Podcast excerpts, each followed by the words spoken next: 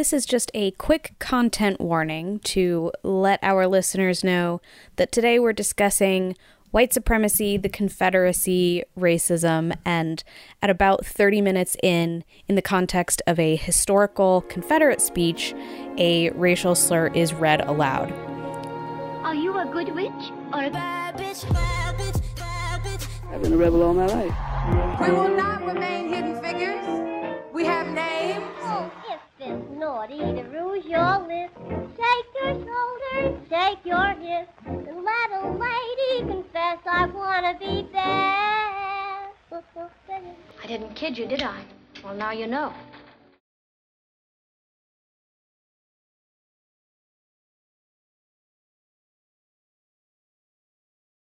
Happy New Year, Hannah. Happy New Year, Deanna. I feel like such a fraud saying that because of all of the events of the last fucking week. But uh, I don't know what you're talking about. It's not like we had a failed coup, um, violent insurrection that happened in our own U.S. capital or anything Yeah, it's not like that happened. that people are now justifying somehow. It really like it never fucking ends. Like there's always some reason that it wasn't uh, a bad thing or that like wasn't unjustified. wasn't unjustified. Like I keep seeing all these people who are like, if you impeach Trump, you're gonna, you know, make his followers riot again, and it's like they're already planning on doing that. What are you talking about? There is no preventing that. That's just gonna happen. I'd rather still impeach Trump and make sure he can't run for office again That's my biggest concern. and that he doesn't get his retirement money from my fucking tax dollars. I can't Yeah. I can't this that fucking egocentric piece of shit doesn't deserve another fucking penny from me. No. He's already spent all of our fucking money on a border wall and Mar-a-Lago. you know, I don't know. And just like I just keep thinking about what other countries are thinking and and feeling right now. I know there are a lot of investigations, uh, you know, e- external foreign investigations happening right now into whether you know those countries believe that we've had um, a fascist coup uh, in attempt and it's going to determine whether or not they impose sanctions on us and shit like that people don't realize that that's happening that it's not just about what we think and what we feel but other countries are looking at us too anyway that's the But new America year. first. America first. Ah, yeah. Wow, you can tell that that's that's where we're at. I know that's probably But where I'm pretty sure anybody who's listened to a single episode of this podcast has no question about where we stand on any of this. So Oh yeah, those of you who have been with us from the beginning know that this podcast came out of a lot of this rage. Um so, you know, yeah, and it's actually in that spirit that I chose to talk about who I'm talking about today. Oh, really? So I apologize for inciting potentially more rage um, in you and in our listeners, but I feel like I have Mm. my own internal rage, and I'm I'm I'm hoping, and I'll I'll let you know at the end of recording that Yeah. maybe this could be some form of cathartic rage because at least I'm processing it with you in a way. I think that at the very least, I will be giving a lot of context for what's happening right now and where it came Mm. Oh yes, from. ma'am. Yes. So yeah, I I think that that is appropriate, especially given 2020 and how that was the year of like white women revealing that they're actually way more dangerous than we seem to as a society have given them credit for. how insidious their power is. Yes, exactly. And so this has a lot to do with that. Okay. I think we've mentioned these people. I say these people uh, once or twice before, but I can't remember. So tell me if you know of or remember us talking about the Daughters of the Confederacy. Yes, we have we have mentioned them. Okay. That's who and I'm talking about. I'm familiar, about. having lived in Savannah, Georgia for a few years, I am familiar of their existence. Oh yeah. There's also Daughters of the Revolution, which is a cooler, slightly cooler group to be a part of, but still kind of weirdly stuck in the past and um, attached to a lot of weird things. So, Yeah, and that's easy to do apparently when you're in Mm. those historical societies Mm-hmm. um, in the South. But a lot of people don't know who the Daughters of the Confederacy are and were, Okay. which is, I think, why we still don't really hear that much about them when we're talking about things like what happened last Wednesday. We don't hear the name uh, United Daughters of the Confederacy, but they're very much a part of what's going on and what has been going on um, in a bigger way than even I knew. Um, I didn't quite realize how much of an influence they've had on a lot of the um, the goings on. So I've gotten some great information from Wikipedia, Salon. I'm going to be reading pretty heavily from an article in the Daily Beast by Kaylee Holloway. She is somebody who's been involved with lots of different documentaries and she's a researcher. FacingSouth.com, a really great article from Greg Huffman, another one that I'm going to be reading from quite a bit. And then I wanted to read the article that got me kind of down this path, which is called What Trump Shares with the Lost Cause of the Confederacy from the New York Times. And hmm. that article is by Karen L. Cox, who has done most of the really in depth research on the Daughters of the Confederacy that most of these articles are citing. I see. So, before I jump into that, I kind of wanted to define the lost cause myth a little bit because I hadn't really researched this ideology in very much depth, but we kind of know it, I think, you know, vaguely. I think all of us kind of know what it is, but um, from Wikipedia, they define it as the lost cause is an American pseudo historical negationist ideology that ad- advocates the belief that the cause of the Confederate States during the American Civil War was a just and heroic one. This ideology has furthered the belief that slavery was just and moral because it brought economic prosperity.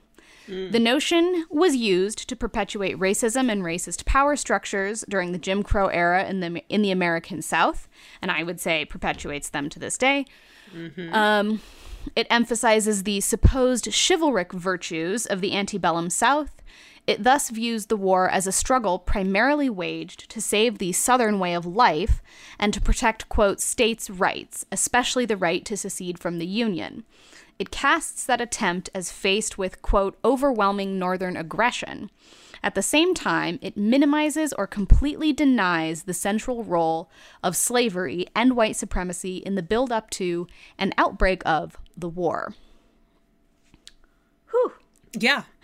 Until very recently, and maybe even still, uh, if you went to a public school in the deep south, it was taught as the War of Northern Aggression. Whoa. And when you learn about your presidents, Jefferson Davis is on the list of U.S. presidents, You've told me that. which is insane. Yeah, my my friend in grad school said that that's what she learned is that Jefferson Davis is on the list of taught U.S. presidents in the South. Um, but you actually, it's so funny. We are uh, once again on the same wavelength. Can I just quickly read a tweet that I put on my Instagram story today that is exactly what this is? Yeah. So, fun fact the majority of Southerners who fought and died during the Civil War couldn't even afford slaves. They were just convinced by white aristocracy that black liberation would negatively affect them. If this sounds familiar, well, then I don't know, girl, history has like nine themes. Oh, God. It's funny and also terrible. Mm-hmm.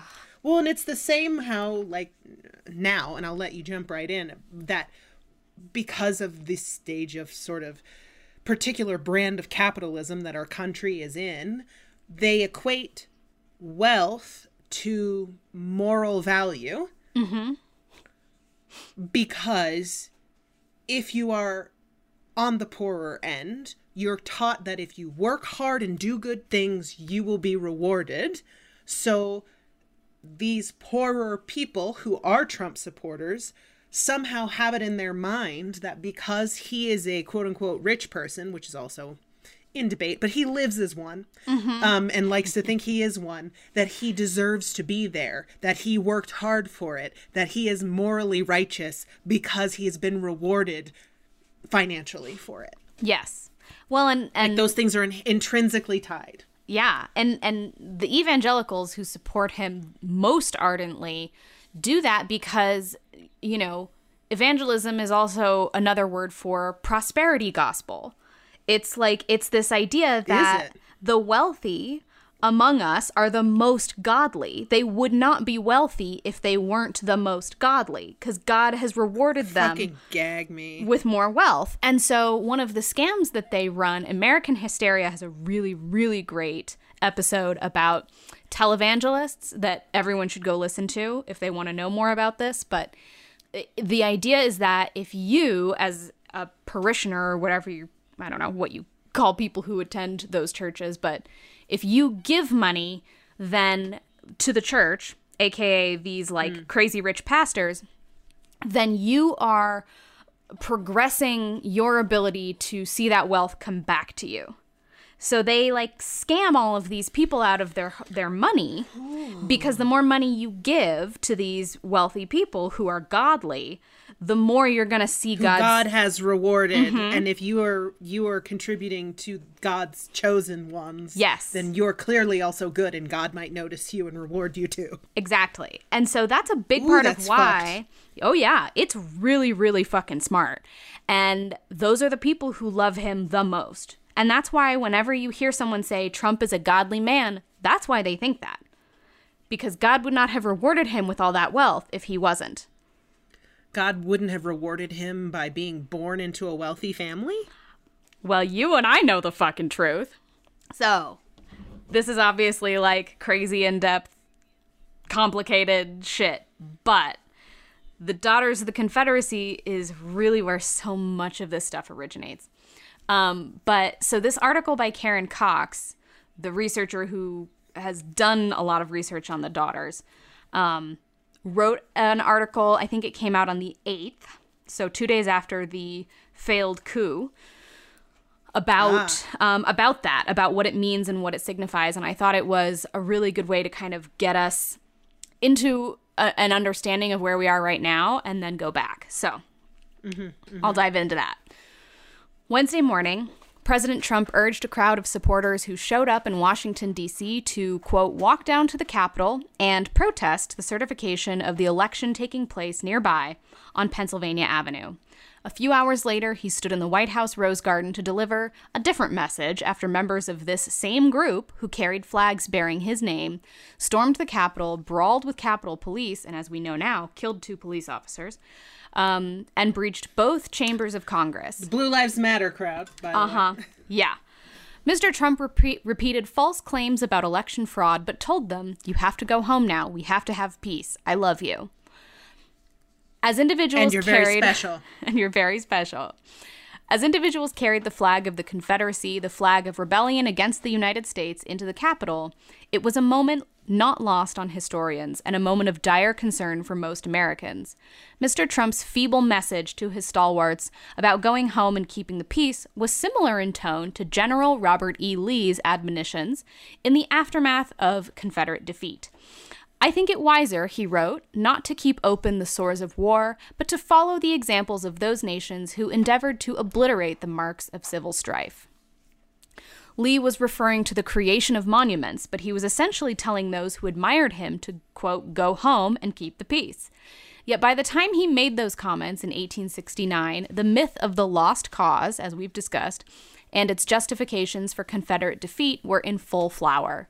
And it was Lee, not President Jefferson Davis, whom many white Southerners blamed for their loss, that helped to personify the narrative of a just cause. He was a leader who had not failed the white South, rather, he had been failed by others. He was also the man they believed best represented the values of their cause. Mr. Trump's lost cause mirrors that of Lee's. His dedicated followers do not see him as having failed them, but as a man who was failed by others. Mr. Trump best represents their values, like those of white supremacy, and the cause he represents is their cause too. Just as Lee helped lead and sustain the Confederacy over four years, Mr. Trump has also been a sort of general in a campaign of disinformation. And if there was ever a campaign of disinformation, the Lost Cause was it. The Confederacy, the lie went, failed only because of the North's superior numbers and resources. But it went further than that. As Edward Pollard, the Richmond editor who coined the term lost cause, wrote in 1866, the Confederates have gone out of this war, he wrote, with the proud, secret, dangerous consciousness that they are the better men, and that there was nothing wanting but a change in a set of circumstances and a firmer resolve to make them victors. This constitutes another parallel to the movement Mr. Trump has created. Under a change in circumstances, aka overturning the election, um, the results of the election, the better man would have won. This is the dangerous consciousness of Trump's supporters. Like Lee's lost cause, it will not likely end. When Lee died just five years after the Civil War, the myths around Confederate defeat and efforts to memorialize it were growing exponentially throughout the South. The lost cause did not belong to Lee. Lee belonged to the lost cause, a cultural phenomenon whose momentum could not be stopped. Even if Trump were to remove That's himself, depressing. I know. Even if Trump were to remove himself from public life in the coming years, his lost cause and the myths he's helped create about elections, voter fraud, and fake news will likely continue, a cultural and political mm-hmm. phenomenon that shows no sign of ending. Like the original Lost Cause, today's movement has been aided and abetted by the president's field generals, many of them Republican members of Congress. They espouse the same language, Oh stoke the same flames, and perpetuate the same myths, all to incite a base of voters to keep them in office. Uh, it also ensures that the sores of war received in battle to restore white supremacy in the face of an increasingly diverse polity not only remain, but become gaping wounds that fester with racism, sexism, homophobia, and nativism. Yeah, that was one of the things that uh, stood out to me, specifically in reference to this podcast, was a photograph that a journalist took from inside the Capitol. Of there was a, a room with many shelves of books about women in politics, and they completely destroyed that room because, of course, they are also misogynists. Fascinating. I did not know that. Wow. It was really I thought I thought exactly of this podcast. Mm-hmm. Yes. Oh, God. And I know there were women there, but I know that it's overwhelmingly male. And I know that I've read pieces about dissatisfied female alt right people and how unlistened to they are being in their own movement. It's like, what what did you expect? yeah. What did you uh, like? I know. And it's crazy because Unless you look like Tomi Lahren, nobody cares Right. what you have to say. Exactly. And they really like they also don't care. Like they are also misogynists. That's the stupidest thing about it. Is Oh, it's yeah. like you guys don't believe in rights for women either. You women don't believe in in women's rights or that women should be politicians or business people or anything like that.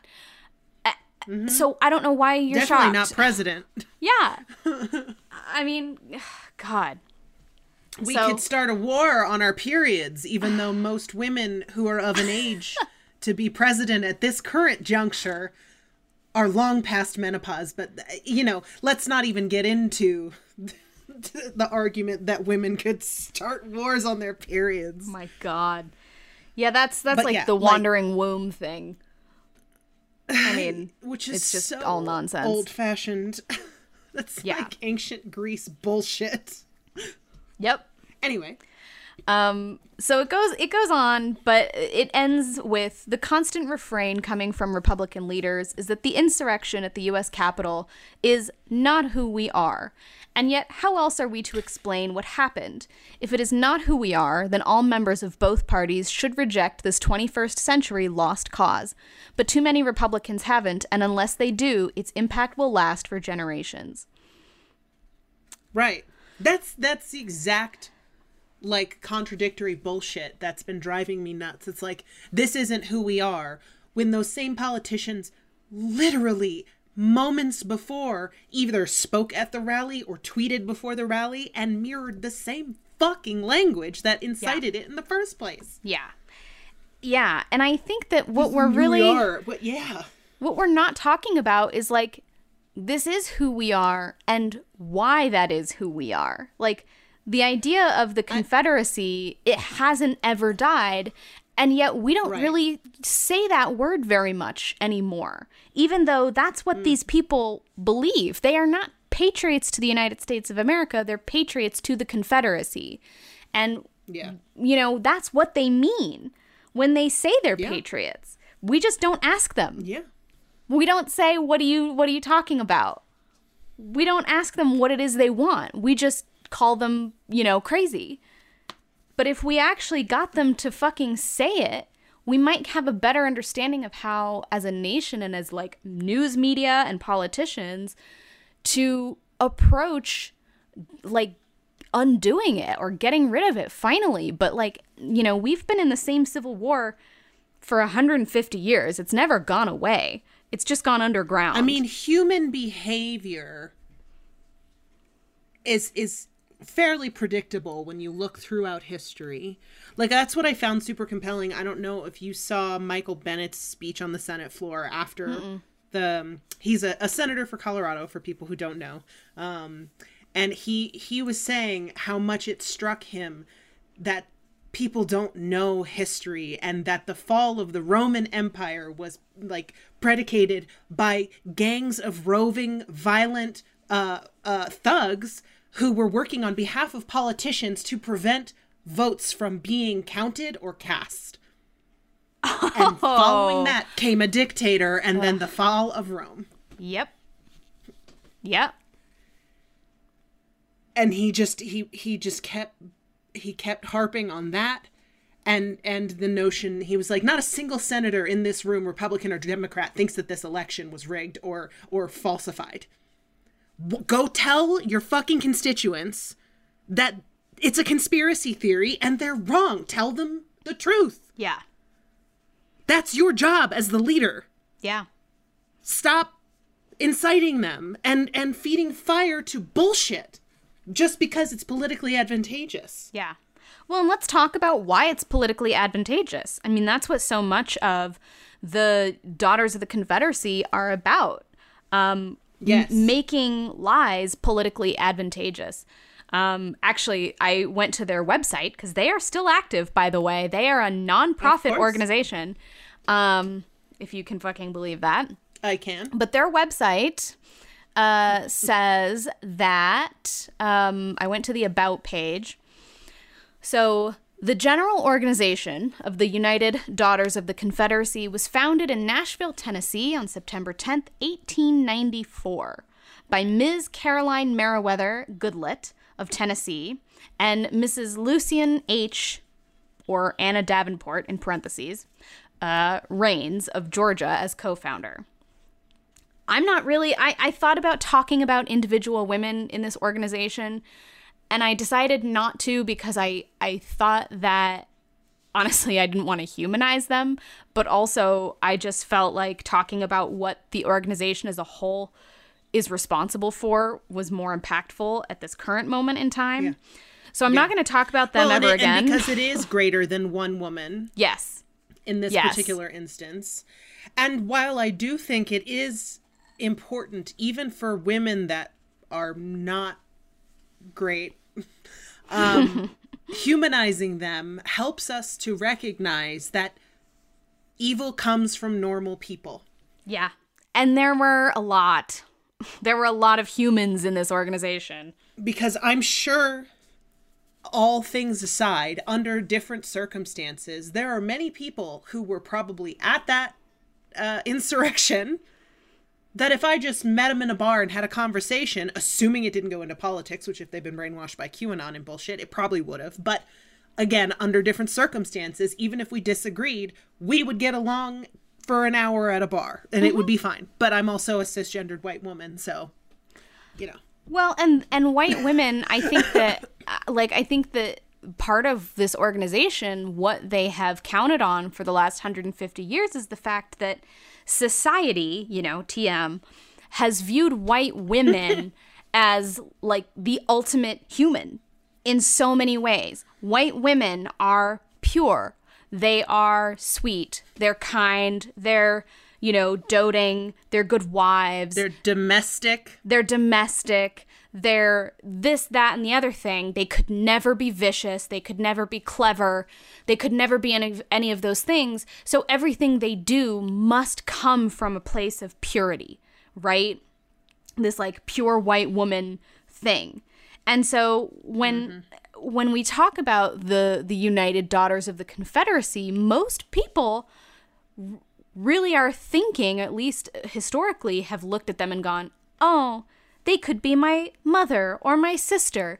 They probably bake cookies." They're toothless. You know, yeah. They all of this is for the greater good. It's for our children. And They're just prettifying the city. Yeah.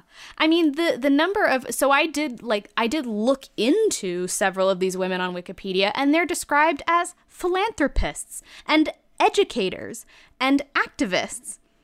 And that just I guess none of that's untrue except for it's only for certain people. They Right. educate certain people. They're philanthropists to certain people. They're Right. activists for certain people. and so that was a big part of why I decided not to just because like I- I think we uber humanize white women already.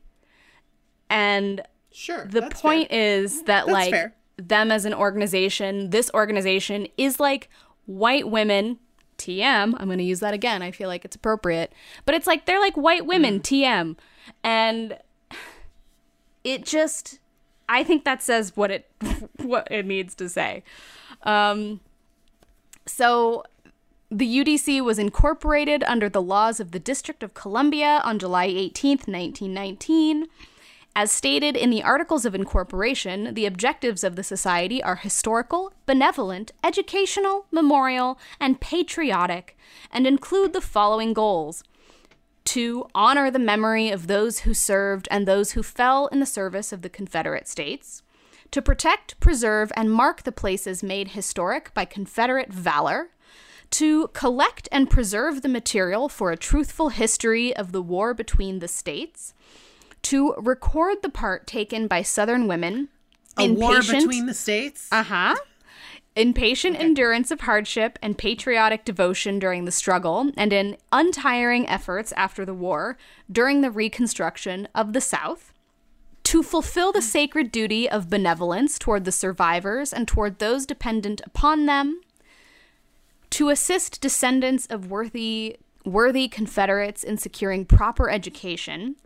And finally, to cherish the ties of friendship among the members of the organization and that's on their website. And that's that that's What that humanizing shitty, thing. Weird last bullet point It's to make them that I think undercuts everything. Yeah, well, that's the point. It's to make them seem toothless. It's like, Uh-huh. oh, they just want to have their friend group. right. They're just friends. They're just, you know, We just want to go to church and bake together. Isn't that great? baking sounds fun. I mean, baking is fun, Mm-hmm, but you know, that's not what they're doing. Well, maybe they're probably doing that a little bit, but They're doing all that and more. Yeah. Women are multifaceted creatures. so that's fr- directly from their website you know that i got this morning that's and that's how they express it um but i really thought that um kaylee holloway expressed the reality of their mission and their history a lot better in the article that she wrote for the daily beast and salon so i'm going to just go ahead and dive into um, what she wrote because I just think it's really excellent. And I'll get into a little bit of Greg Huffman's article in the middle here. So she writes Since the UDC's founding in 1894, the elite white Southern Ladies Group has dedicated itself to erecting Confederate monuments around the country, and in more recent years, quietly ensuring that those markers remain standing. They have been the single most effective propagandists for the lost cause myth, an alternative fact an alternative fact ridden version of history that denies slavery as the central cause of the Civil War, while also insisting that slavery was a mutually beneficial institution, a win win for both slavers and the enslaved. I cannot believe that that is in any way a a considered a valid argument for anyone in modern times. Mm-hmm. I, it, it was here's the thing is that it wasn't even acceptable then. There were people like the Quakers who were like, "This is fucking bullshit. Are you kidding me?" I know. The Quakers fucking knew. Like there's an episode, a few episodes. I think it might be like a five part. I think the dollop does on someone, a man named John Brown, who I believe was a like. I don't think he, maybe he was a Quaker, but he was fucking violent as shit, but a super abolitionist and a white man Oh. back in the day. Back when Kansas entered the fold and they were trying to determine if it was going to be a slave state or not. anyway, it's great, Ugh. infuriating. Continue. Sorry, but like, but that's. Yeah. I'm just saying, like, even today, I can't believe anyone could argue it was mutually beneficial. Like, that's no. Humans' relationships with dogs is mutually beneficial. Well, but what do you think they saw black people as? No, that's my point. Yeah. Yeah. It's So why would you? Why would? Why would you? I. you're it's going to get 10 times worse. All right. Are you a good witch? Or a bad bitch. Let us know by becoming a patron On, our, Patreon. oh no. Patreon is a service that helps content creators like ourselves keep the ship going and make sure that we're able to cover all the costs that uh, come along with doing our podcast. And the more patrons we get, hopefully the more content we can start creating exclusively for patrons. yes. So, if you are interested in something like that, please become a patron so that we can start creating that content for you. Also, when you become a patron, you will get a shout out on our podcast and we will thank you personally on air. How exciting is that? Very exciting. Yeah, yeah. You can find us at patreon.com slash GWBB podcast.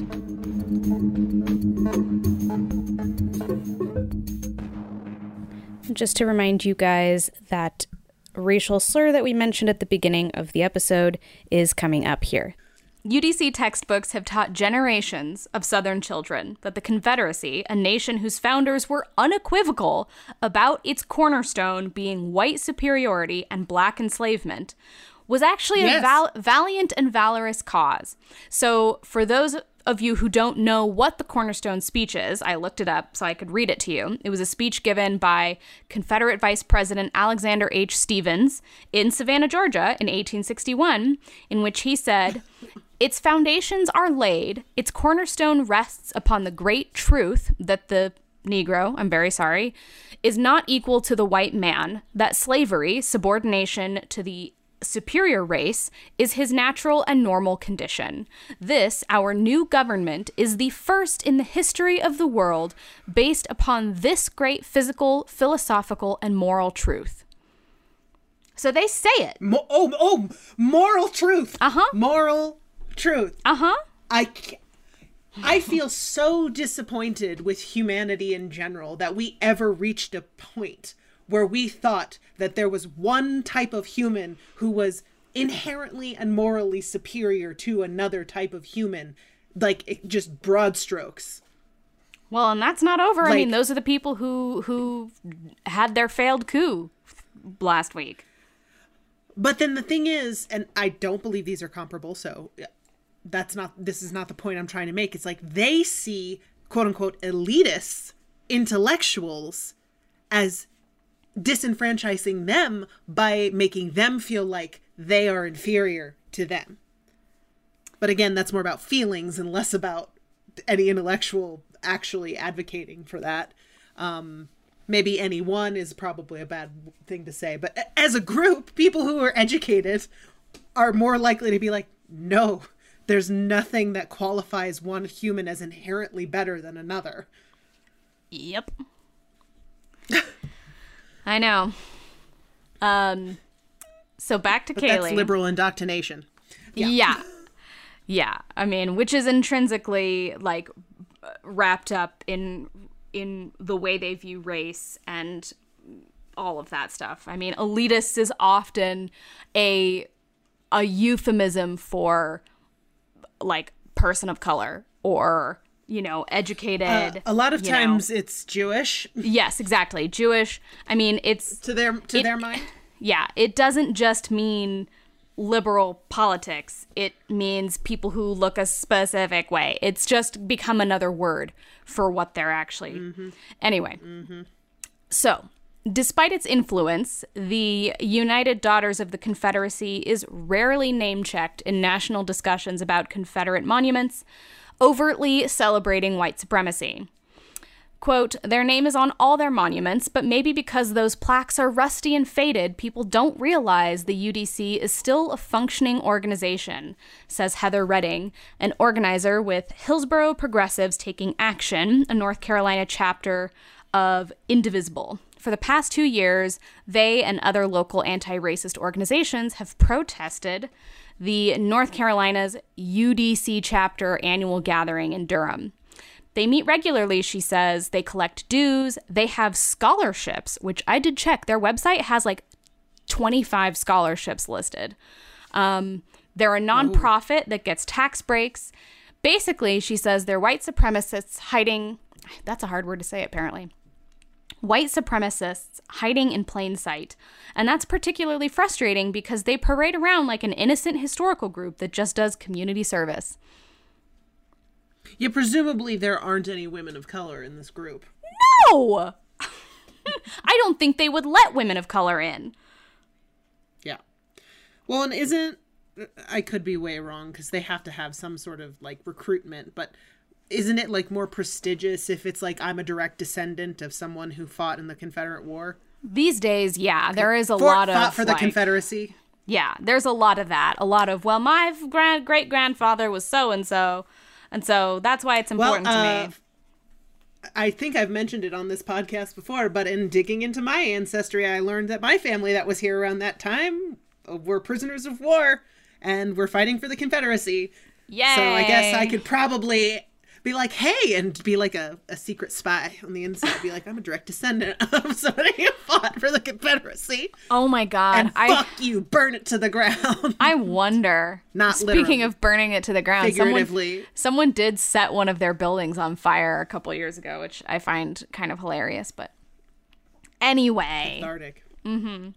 The UDC sponsored more than 450 monuments, buildings, plaques, and other tributes to the Confederacy. Though its influence has always been most pervasive in the South, members spread the lost cause to parts uh, to parts north of the Mason-Dixon line and west of the Mississippi Yeah. River.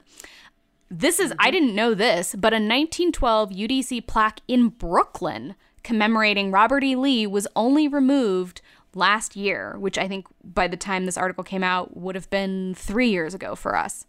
Um, a road the group named for the Confederate general remains in that borough and it's the it's Fort um, Hamilton next Seattle's to Bay Ridge. Confederate monument was erected by the UDC and not incidentally carved from a 10-ton block of Stone Mountain, Georgia, where the KKK held its 1915 rebirth ceremony. Even Arlington National Cemetery has a UDC Confederate memorial erected in 1914 on Confederate President Jefferson Davis's birthday. It features a crying black mammy figure, a white baby under her arm, and another tugging at her apron. Yikes. So, what's crazy That's is like real cringe. we've been having these like these national fights over these Confederate monuments, which were largely erected by these white Southern women. And we've, I rarely see their name in those articles and in those fights. And the, the effect is huge and so long lasting. Well, a lot of those monuments went up in like Jim Crow time, right? yes. Yes, The they did. majority of Confederate monuments went up just before and during the civil rights movement of like the 1960s. Yep. Yeah, they went in post World War One, between World War One ending and um, the Civil Rights Act being enacted, basically. Woof. Most of the UDC's monuments were erected long after the Civil War, between the 1910s and the 1950s, effectively monumentalizing white racial resentment during the eras, eras of Jim Crow and the Civil Rights Movement. Uh, in periods of epidemic anti black racist violence and intimidation, UDC Confederate markers were visible symbols of white terror, and they still are. Ladies ladies memorial associations formed immediately after the Civil War in battle-ravaged, economically wasted towns across the South. Uh, quote, they were Yeah, tr- great way to spend your money, ladies. yeah, oh yeah. During Reconstruction.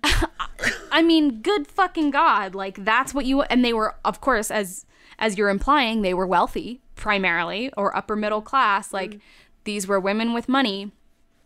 Um and yeah, they were trying to honor the Confederate dead at a time when surviving Confederate veterans could not wear their uniforms in public, could not be involved politically, and could not hold political office, says Jalane Schmidt, Schmidt, a professor at the University of Virginia, an organizer for the Charlottesville, Virginia chapter of Black Lives Matter. In an era when the white South was still demoralized by their Civil War loss, these white Southern women, many of them from wealthy, prominent families, set about doing the work of decorating the fallen. yep. Yeah. At the end of Reconstruction, that brief period when federal intervention made racial equality in the South seem possible, the North pulled its troops out of the South, leaving formerly enslaved black people to fend for themselves. Power was again assumed by white Southern men, Karen Cox writes in Dixie's Daughters, which is the book she wrote about this. Um, and the Lost Cause agenda truly took shape, focusing less on bereavement and more on celebrating the virtues of the Confederacy. Yeah. In the 1890s, the UDC coalesced from disparate um, LMA chapters. What did I say that was? Ladies Memorial Associations. Um, coalesced from disparate Ladies Memorial Association chapters throughout the South and undertook what is today known as a vast rebranding program. Humiliation was transformed in honor uh, into honor in a rewriting of Civil War history that pitted a fictionalized Southern agricultural paradise against a Northern industrialized Goliath. God, Kali Holloway is a great writer. With the war on the battlefield long lost, the UDC aimed its sights on a cultural win. Schmidt says, the um, organizer, the memorial associations had been seen as doing women's work, tending to the dead, remembering the lost, bringing flowers to graves. It was seemingly innocent work confined to graveyards. But the Trojan horse factor comes in when the UDC started taking this form of memorialization, which had been saved for the grieving, out into the public square. So they basically mm-hmm. took everything that they had been doing in the cemetery and took it into the public space. And that's when we see the start of Confederate propagandizing. The UDC moves from memorializing in cemeteries to monumentalizing in public spaces. And what these monuments did and were designed to do is race public spaces as white. Which I had never thought about it in that context, but that's makes so much sense that you're basically erecting a monument to a movement that was inherently about enslaving black people in order to say black people aren't welcome here. Like this is we won, this is our space. This is a white space. Um, yeah. So the UDC chose to erect many monuments in close proximity to legislative and judicial power centers, which is why so many Confederate markers are today located near courthouses and on state capitol grounds, a reminder to black folks that white institutions are not there to serve their interests. mm-hmm. Yes. Um, around the start I'm of just trying so hard not to go on tangents of rage you because you already said you had a lot to get through, and I'm like, if if you want it to be a two-parter, well, I'm actually going through this pretty quick, to be honest with you. So No, it's good. You know. I think you should you should get it all out there, and yeah, I'm just I was I was about to say, and this can this can stay out. It's like oh, like the U.S. Capitol not working for people of color, and the the forces that protect it not working for people of color, but working beautifully for white people. I mean, I feel like this is really where a lot of like legislators got the idea that they didn't have to legislate for anyone other than white people. Or at least it's one of the places that they got that idea that like when they're walking into their courthouse and they see this beautiful Robert E. Lee statue, like they know this place isn't for black people. So they don't even have to really worry about that. You know? And I truly don't understand how they couldn't get the sort of comparison of like imagine if if Germany erected statues of Hitler after the, the fucking Holocaust happened. Do you think that we that they're forgetting that their history by not erecting a monument to it? Yeah, but you know what Germany did that And we didn't do? Like after after the Civil War, we never ever started implementing education that said, "Hey, this was wrong." The North mm-hmm. pulled out of the South. especially especially the the folks that were getting educated in the South. Right. I mean, everybody just kind of went, "Okay, we'll just pretend like none of that ever happened and like that's fine, right?" And I love that they use the word patriotism because it's what you were saying earlier in their like sort of mission statement of like celebrating the patriotism of traitors to the country. Yeah. But not if they think the Confederacy is the real government. Yeah, but that's not how that works if you're rebelling against a government of the nation. No one said it made Creating sense. your new government is sedition. like that's not Ooh. Yeah, it's so oh, God. Ah. So around the start of World War One, UDC membership hit a peak of 100,000 members. In no kidding. In addition to erecting cheap mass-produced statues from Yankee manufacturers, apparently at an astonishing clip, which just like I think g- continues to express how much the North actually like didn't care. They just didn't care. You know, it wasn't Like whatever makes them Yeah, happy. It's whatever's fine. We don't want to fight anymore. Yeah. Um, so the UDC in this era was venturing into uncharted public relations territory for the t- for the first time.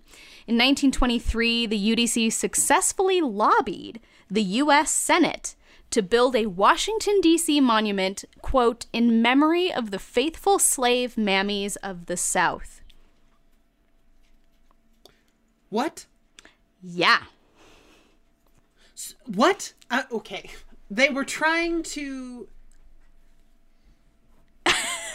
I'm. I. ass- I assume they must have tried to frame it as a complimentary thing, They wanted it to. They wanted to show. but it's not. Yeah, they wanted to show how happy um slaves were. Dedicated. Yes, and Yeah. dedicated and and just we loved them. Mm-hmm. Yeah, you should. They raised your fucking kids. and still do like They're basically a subservient member of the family. Fun, right? Yeah. Uh, They lobbied the US Senate to have that memorial erected. And thankfully the project died, but they had the green light on it from the fucking Oy, oy, US oy. government. And uh, they did succeed in putting up other loyal, lo- you know, quote, loyal slave um, statues elsewhere, bolstering the sinister lost cause lie that black people had been content in bondage. Uh, the group also put some serious effort into lauding and normalizing the KKK, which in the 20s, um, 10s, and 20s were also experiencing a membership explosion. Oh yeah, that was like a huge time. Yeah, big, big time. And Heidi Christensen, former president of the Seattle UDC chapter, who apparently she quit in 2012 um, for all because of she realized all of this shit. But she says the UDC always had ties to the Klan, but the connection became more overt in the 1910s. What? Yeah, what? Who? So how could you even tell? You've got Birth of a Nation, the super duper racist W. Was it W. D.W. Griffith? Um, basically this like blackface Civil War Horrifying. epic. Yeah, it was terrible.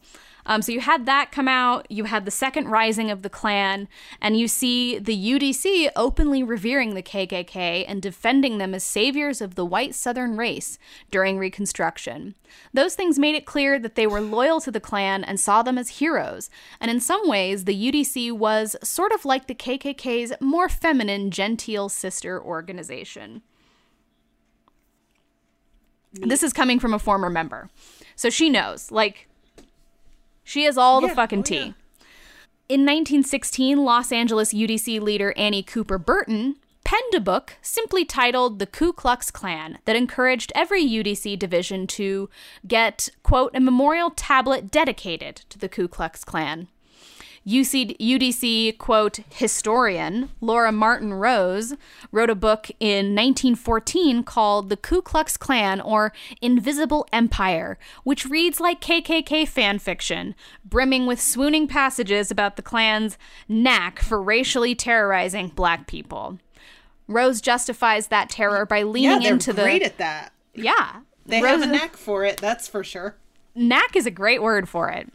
She justifies that terror by leaning into the racist lie about the need to violently protect the sanctity of white womanhood. Uh huh. I just, I, I just, I can't. Thank you. And also, this idea it, it's it's inherently misogynistic too, because it's like making this implication that women can't protect themselves and that women need white knights, literally in this case, to to make sure that they stay pure and untouched and unvilif you know like whatever. Like fuck man. It means that women are weak and stupid and can't do anything for themselves and then it's also racist which is even worse. Yeah. And it, well i it- wouldn't say even worse. It's even worse that it's both Yes. what i meant and it i'm not gonna like misogyny and racism pretty bad all around it benefits organizations like this because it, it perpetuates that myth about, you know, white womanhood so that they can continue to do this crazy, sinister shit without anyone even bothering to look at them. You know? oh my god Uh, Like, it serves a purpose for them. yep The UDC's endorsement of pro Confederate textbooks and bans of those that didn't promote the lost cause would ultimately shape Southern education and historical memory for generations. That effort started almost immediately after the group's establishment, when members began promoting textbooks for school children, such as Susan, Susan Pendleton Lee's Advanced School History of the United States. That book, that 1895 book, concluded the upside of slavery was that hundreds of thousands of African savages, love that word, were civilized Yikes. and Christianized, and suggested perks included being, quote, fed, clothed, lodged, and cared for better than any other menial class on the globe, end quote. Yeah. So and textbooks uh, even in, in the 90s as we've discussed still had language somewhat akin to that not Mm-hmm. somewhat it fucking was akin to that yeah. and can you imagine being a black american student reading that kind of fucking book and being indoctrinated yourself with that information Right. Never knowing how that that wasn't true. I know. So I do want to go to Greg Huffman's article for a minute here because he talks more in depth about the textbook thing. Um, so he writes, um, and this is from April 2019 in FacingSouth.com. He writes The poisonous lost cause lessons were taught to multiple generations of Southerners to uphold institutionalized white supremacy, in part through public school curriculums shaped by the United Daughters of the Confederacy. More famous these days for their controversial Confederate monuments, the UDC had an almost singular focus on making sure the Lost Cause propaganda was so ingrained in the minds of Southern youth that it would be perpetual. Their most effective tool? School textbooks. Good job. I mean, they did it. They did it. They succeeded. They got what they wanted. Good job, ladies. Um, the Constitution of the UDC's North Carolina division, for example, said the group aimed to ensure that, quote, the portion of American history relating to the Civil War shall be properly taught um, in the public schools of the state, and to use its influence towards this object in all private schools. That bare bones concept was given flesh by Division President Mrs. I.W. Faison at the group's annual convention in Wilmington, North Carolina in 1909. She said, We must see that the correct history is taught our children and train them not in hatred. Not in, not in hatred towards the North, who differed from us, but in knowledge of true history of the South in the war between the states and the causes that led up to the war, so that they will be able to state facts and prove that they are right in the principles for which their fathers fought and died, and continue to preserve Heritage, not hate, Hannah. uh huh. And continue to preserve and defend their cause until the whole civilized world will come to know that our cause was just and right. There is an expression often used by our people known as the lost cause. Let us forget such, for it is not the truth. No, our cause was not lost because it was not wrong. Can I just get a time machine and go deck this woman in the face? And every woman at this convention who they're like literally just there to talk about textbooks.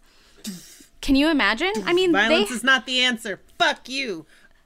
They were organized. Like they organized about this shit. I mean, they were Insidious. Insidious. insidious.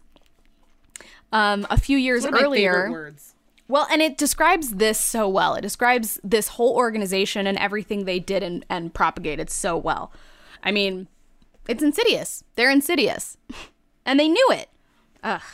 Anyway, so a few years earlier, National UDC President Mrs. James A.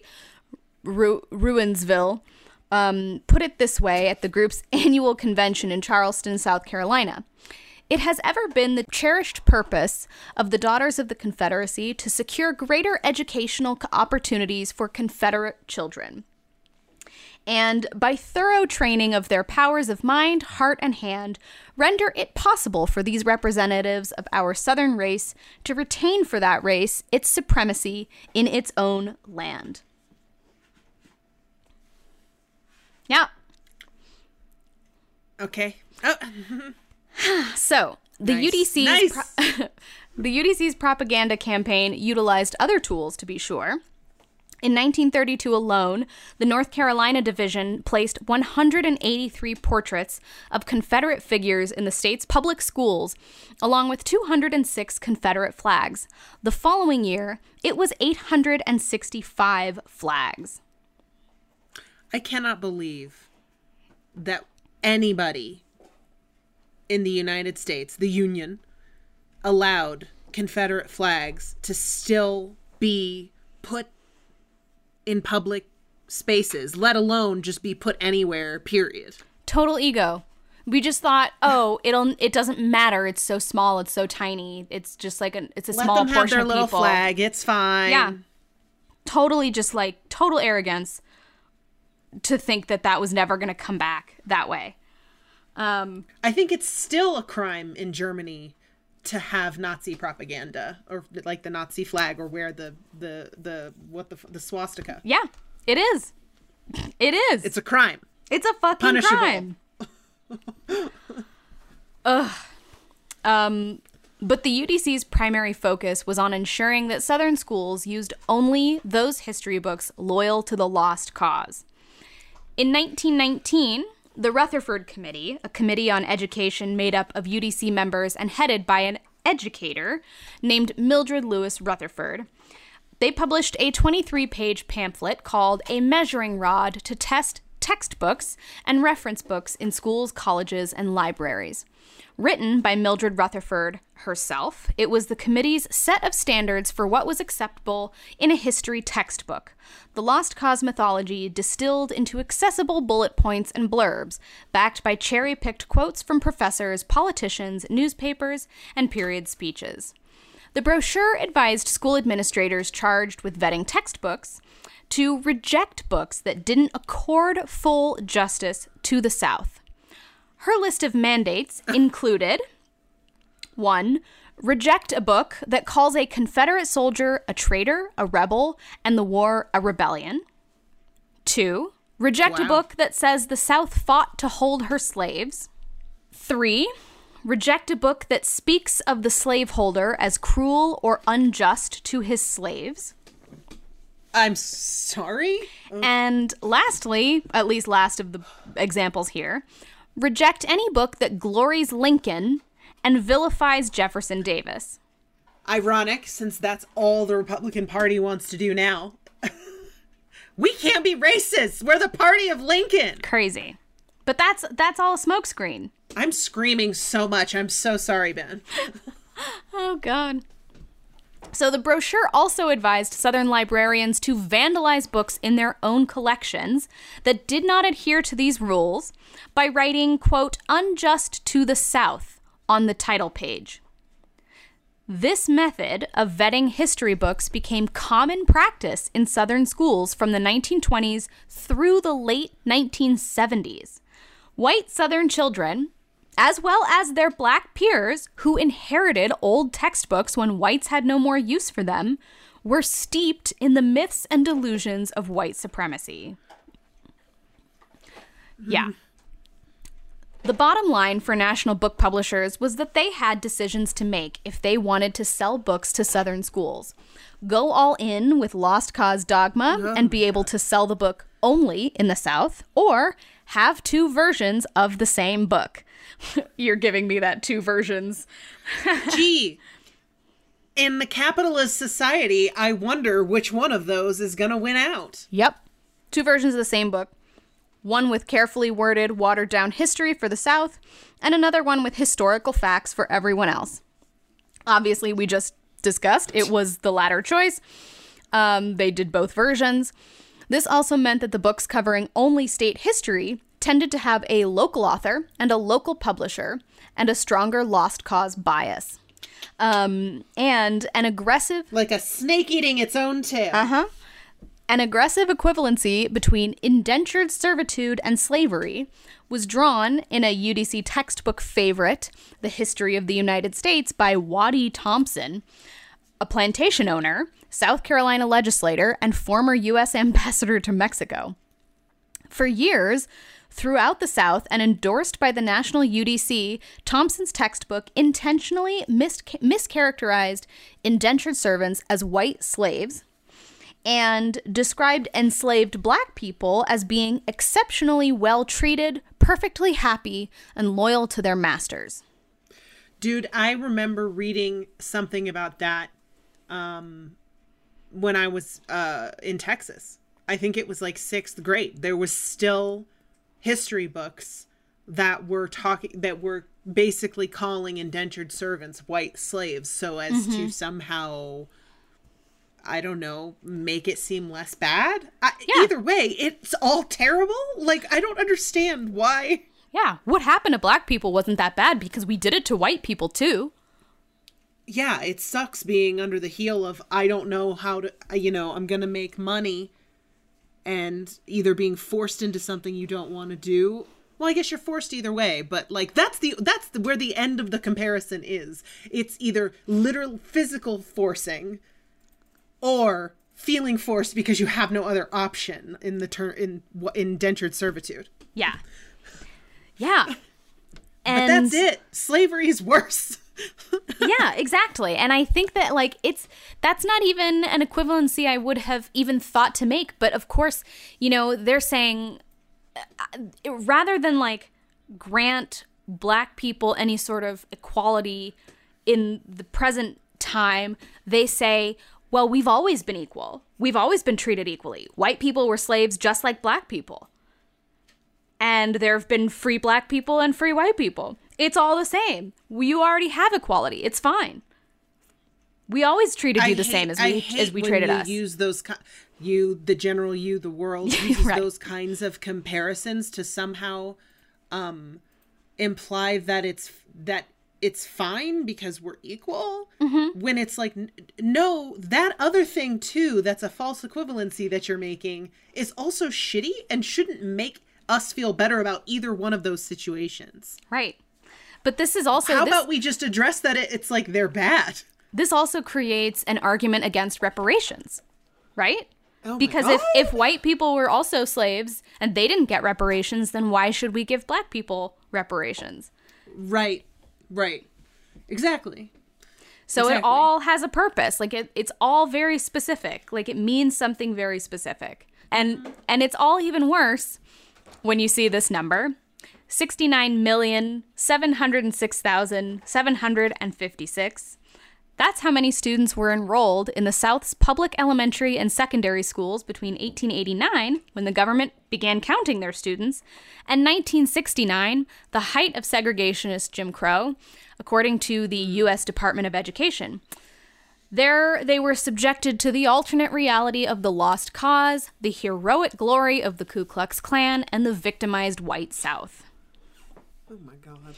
So that's 69 million people, at least, in the South who grew up with that as their basis of understanding for what happened during the Civil War and after.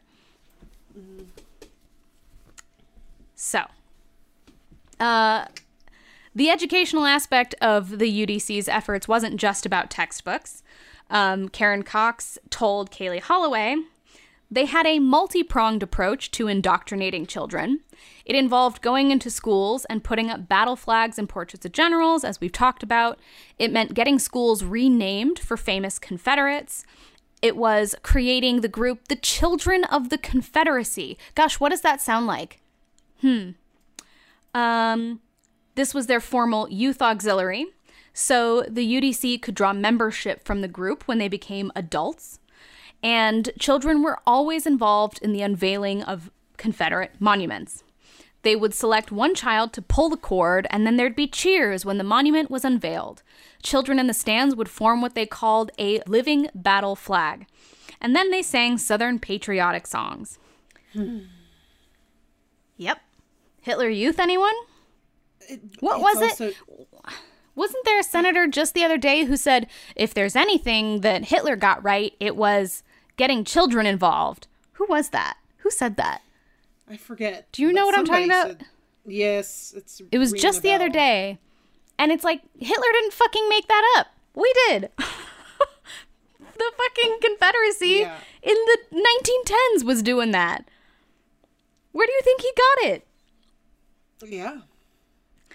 So, back to um, the Daily Beast article. That misinformation campaign has informed the politics of lawmakers from Strom Thurmond to Jeff Beauregard Sessions. And obviously, since this article's two years old, we have seen a lot more politicians who uh, subscribe to this, um, resulting in policy making that springs from anti blackness and Confederate apologia. and now they're they're so far removed from the inception of this educational like insidiousness that even they have themselves convinced that it's not about anti-blackness. They think Oh, yeah. it's not.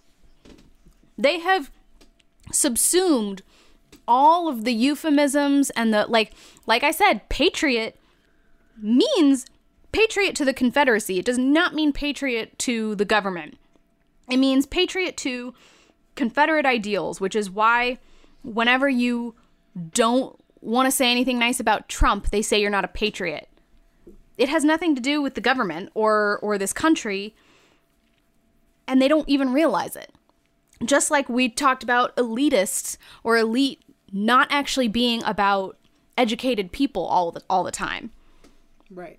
Right. you know these are these are like keywords and hit words that they've learned and they know on a basic like kind of innate wink wink level what they mean but they don't even understand about themselves that everything about what they believe and think is racist.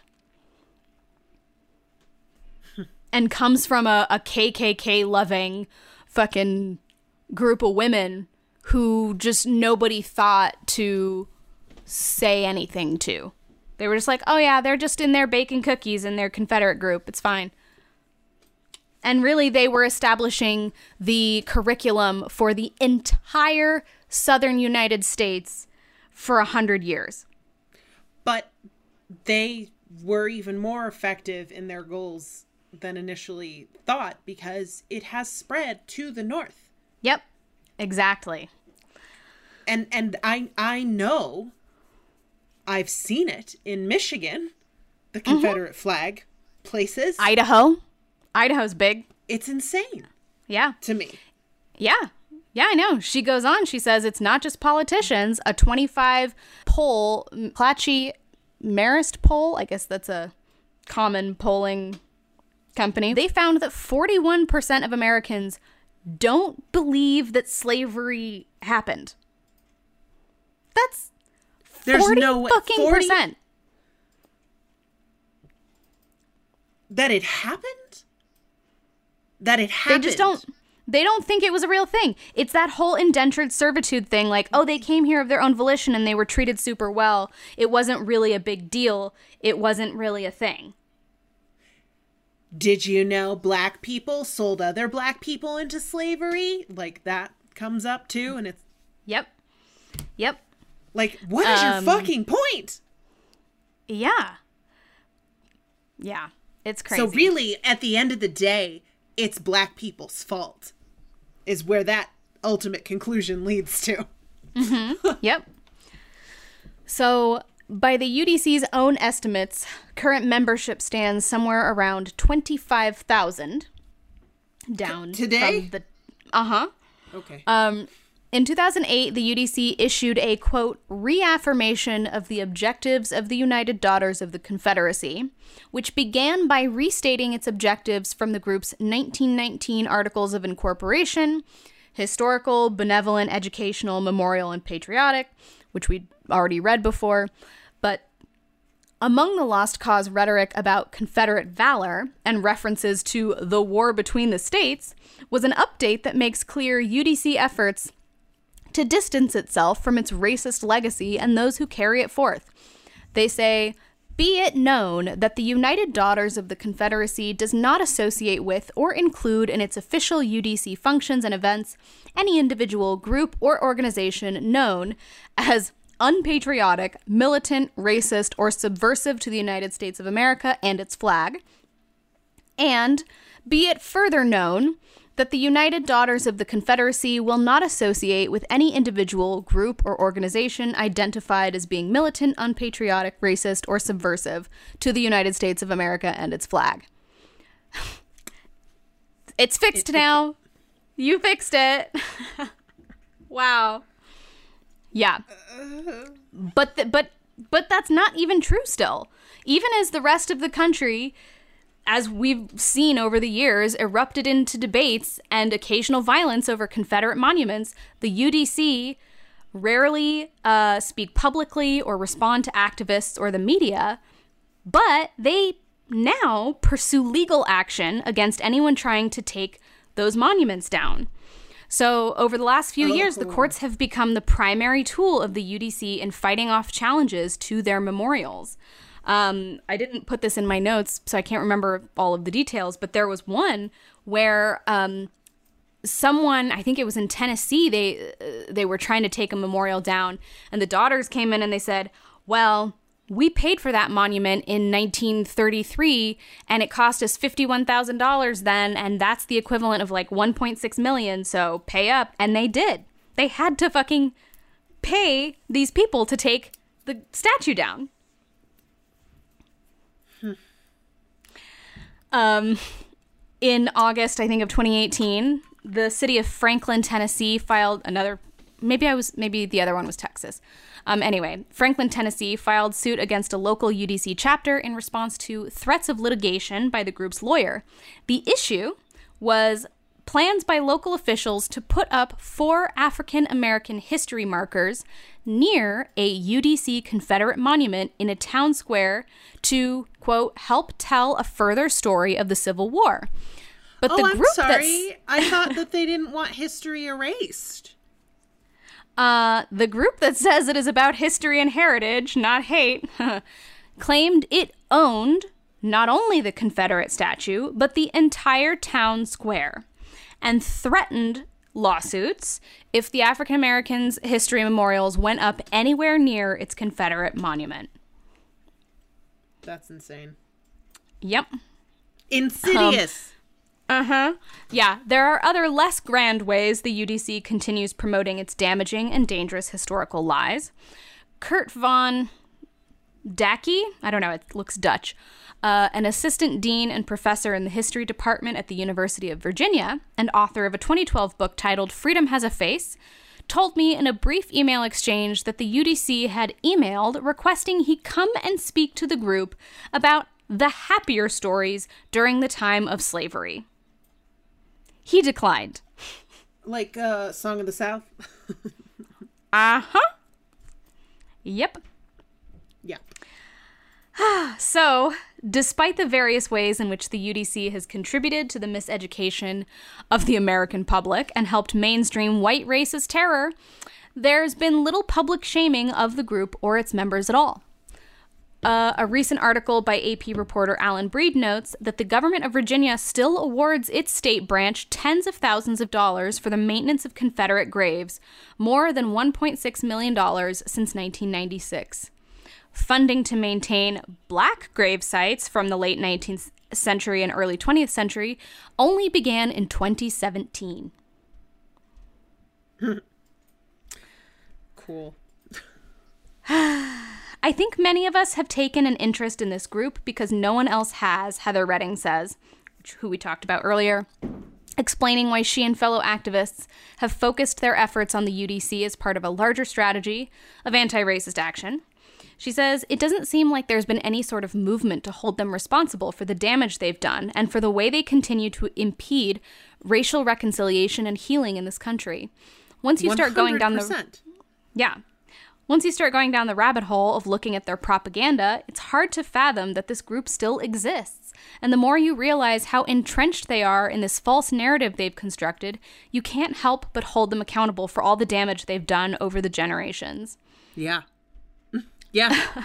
And I, I, I feel like this next sentence, so this is my last paragraph, but I feel like this next sentence is like in totally indicative of what we've been talking about, the whole white women, you know, purity thing. Jalane Schmidt, that professor, says, I'm sure these ladies are very nice ladies. I'm sure they're doting grandmothers and they love kittens. And they are also the great Aunt Bettys of folks who are sitting on the city council. So how dare you say she's racist? But that's part of the problem of the normalization. We as a mm. country should have moved beyond this. The fact that these women were able to install monuments that are still here, in some cases 100 years later, that we can't get rid of. There's just not the political will to remove them. In as much as political office, uh, in as much as political officials don't want to challenge this, they are passively allowing this ideology to win. And this organization is still winning. And that is the end of the Daily Beast article, and I feel like that's a good place to end it um, because that was from 2018. And I think in the last two years, that last line has been more of true than ever. yeah. Yeah. Yeah. I mean, I think everything and that happened Wednesday. The most insidious thing to me is the seed that those women planted like a hundred some odd years ago is is it it's eating they're buying their own bullshit now like they're so far removed Yeah. from that inception and the thought and the sort of brainstorming i'm sure went into making them seem toothless and that this is all they're trying to do Yep. that they now buy it Yeah. and that's now they're think- daughters they and granddaughters. yeah I know. I know. But uh, yeah. That was a good one, Han. That was a Oh really God. important one. I know that was American intense, and I- listeners. and I'm sure our non-American listeners probably have no idea who they are, and now they do.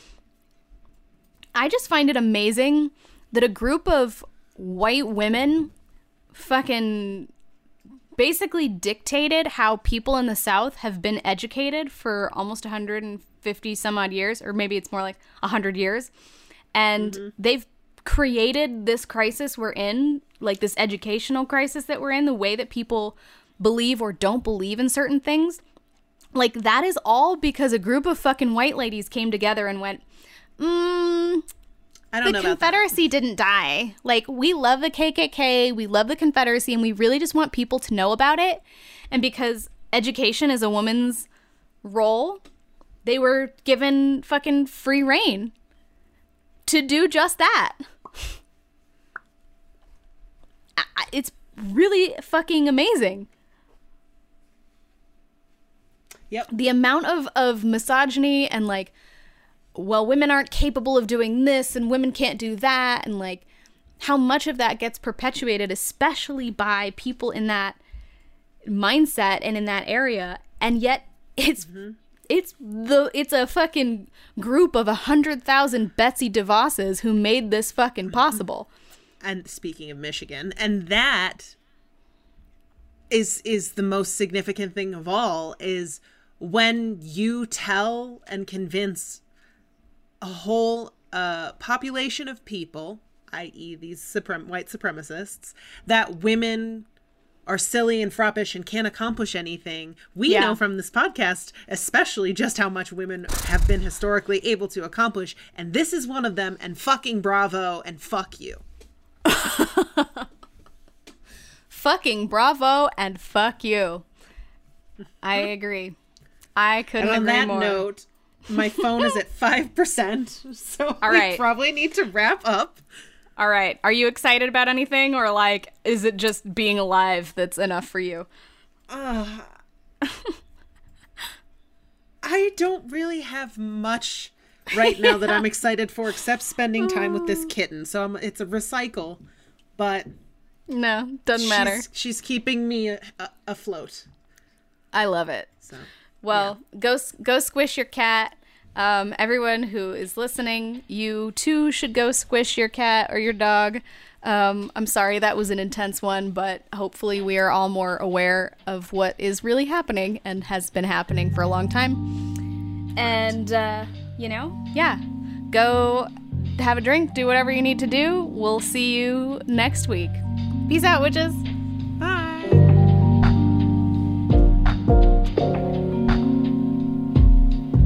Thank you for listening to Good Witches Bad Bitches. Thank you so much for listening. We really appreciate it. Good Witches Bad Bitches is hosted by Deanna Greif, Me you, and you.